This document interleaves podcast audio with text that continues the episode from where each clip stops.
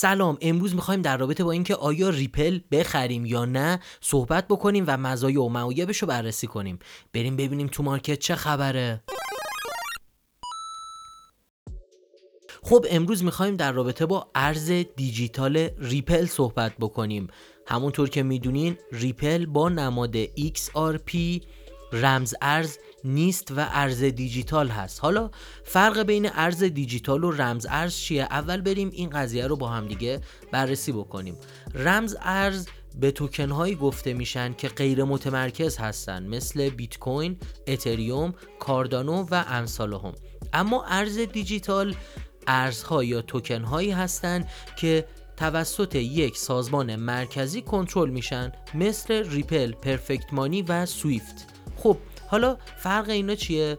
هیچی مردم بیشتر دوست دارن رمز ارز داشته باشن. چرا؟ چون هم غیر متمرکز کسی روش زوم نیست و اینی که شما آزادی اقتصادی دارید خب پس تا اینجا فهمیدیم که ریپل یک ارز دیجیتاله و رمز ارز نیست. اما بریم ببینیم که آیا ریپل رو می‌خوایم بخریم یا نخریم بالاخره. ما که تو ایران هستیم ریپل به دردمون می‌خوره یا نه؟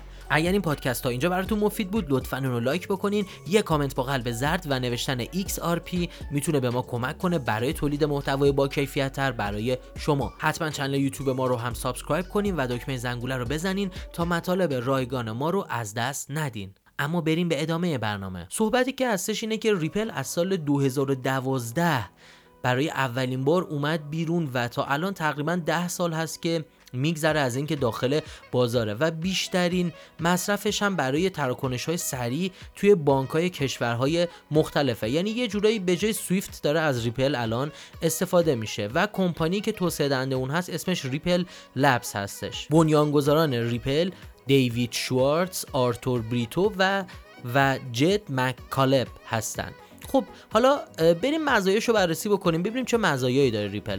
اول از اینکه سرعت تراکنش های ریپل به شدت بالاه و بین 3 تا 5 ثانیه پول شما جابجا میشه. پس این سرعت زیاد یعنی مقیاس پذیری بالا یکی از گزینه هایی که جزء مزایای اصلی ریپل حساب میشه و بانک ها ازش به شدت استفاده می‌کنن. مزیت بعدی اون کارمزد انتقال بسیار پایینه. که تقریبا اگر بخوایم بر حسب دلار اون رو الان توی این لحظه بررسی بکنیم نزدیک دو صدم سنت برای هر تراکنشه. یعنی تقریبا صفر در مقابل گسفی که اتریوم می‌گیره و اون هزینه های جابجایی بسیار بالایی که داره. نکته بعدی مثبت ریپل این هست که توی بانک ها بسیار داره ازش استفاده میشه و برای پرداخت های بین المللی به شدت داره ازش استفاده میشه. گزینه بعدی اینه که تعداد توکن های ارز دیجیتال ریپل محدود هستند و مثل مثلا اتریوم نیستش که غیر محدود باشه. و تعداد اون 100 میلیارد ریپل هستش. و آخرین مزیت مهم ریپل اینه که دوستدار محیط زیسته.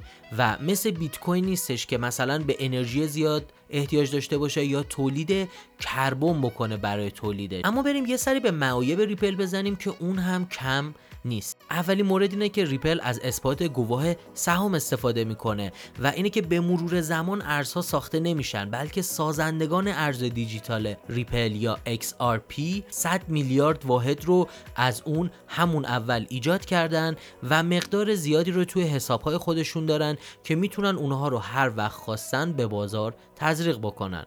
در واقع روش عرضه ریپل یه جورایی مصنوعی به نظر می‌رسه. بحث بعدی توزیع شدگی کم ریپله.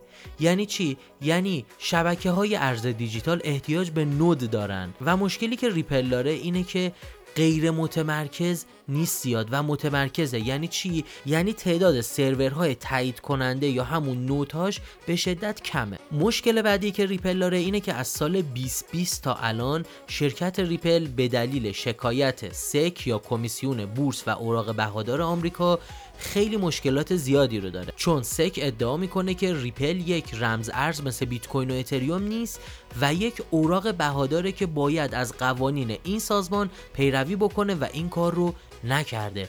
که این مشکل همچنان تو سال 2022 ادامه داره و تاثیر منفی روی ریپل گذاشته. نکته منفی دیگه قفل شدن 20 تا ریپل توی هر کیف پوله. یعنی شما هر وقت بخواین ریپل رو بخرین روی هر کیف پولی اون مثلا 100 تا ریپل رو شما می‌خرین. 20 تا از اون 100 تا ریپل برای همیشه روی کیف پول شما قفل میشه و شما فقط از 80 تا ریپل اون می‌تونین استفاده بکنید خب حالا بعد از این همه بررسی که انجام دادیم هم مزیت ها رو گفتیم هم معایب رو گفتیم می‌خوایم ببینیم آیا ریپل گزینه مناسبی برای ما ایرانی ها برای خرید و سرمایه گذاری هست یا نه؟ نکته بزرگی که باید بهش توجه کنیم اینه که ریپل یک ارز دیجیتاله و رمز ارز نیست و همین باعث میشه که ما ایرانی ها به دلیل تحریم هایی که توسط آمریکا و کشورهای غربی میشیم گزینه بسیار خطرناکی می‌تونه برامون باشه.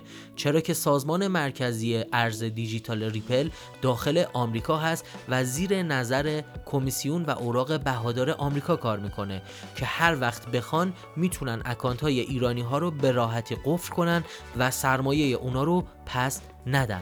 پس از این بابت ریپل به شدت برای ما ایرانی ها ریسکی و خطرناکه. البته مردم دنیا هم زیاد دل خوشی از ریپل ندارن چون اکثر مردم دنیا دنبال رمز ارزهای غیر متمرکز هستن نه ارزهای دیجیتال. چون ارزهای دیجیتال تقریبا یه چیزی مثل همون پول فیات مثل دلار یورو و ارزهایی مثل سویفت و Perfect Money هستن که دولت ها روی اون کنترل شدیدی دارن و قوانین خیلی سختگیرانه ای روی اون گذاشتن. پس توی جمع‌بندی باید بگیم ریپل نمی‌تونه گزینه مناسبی برای مردم ایران برای سرمایه گذاری بلند مدت باشه. اما اگر این پادکست براتون مفید بود لطفا اونو لایک بکنین یه کامنت با قلب زرد و نوشتن XRP می‌تونه به ما کمک کنه برای تولید محتوای با کیفیت تر برای شما. حتما channel یوتیوب ما رو subscribe بکنین چون اون تو روزانه مطالب رایگان در رابطه با بازار ارزهای دیجیتال برای شما قرار میدیم و اونها رو یک وقت از دست ندین. تا برنامه بعدی بدرود.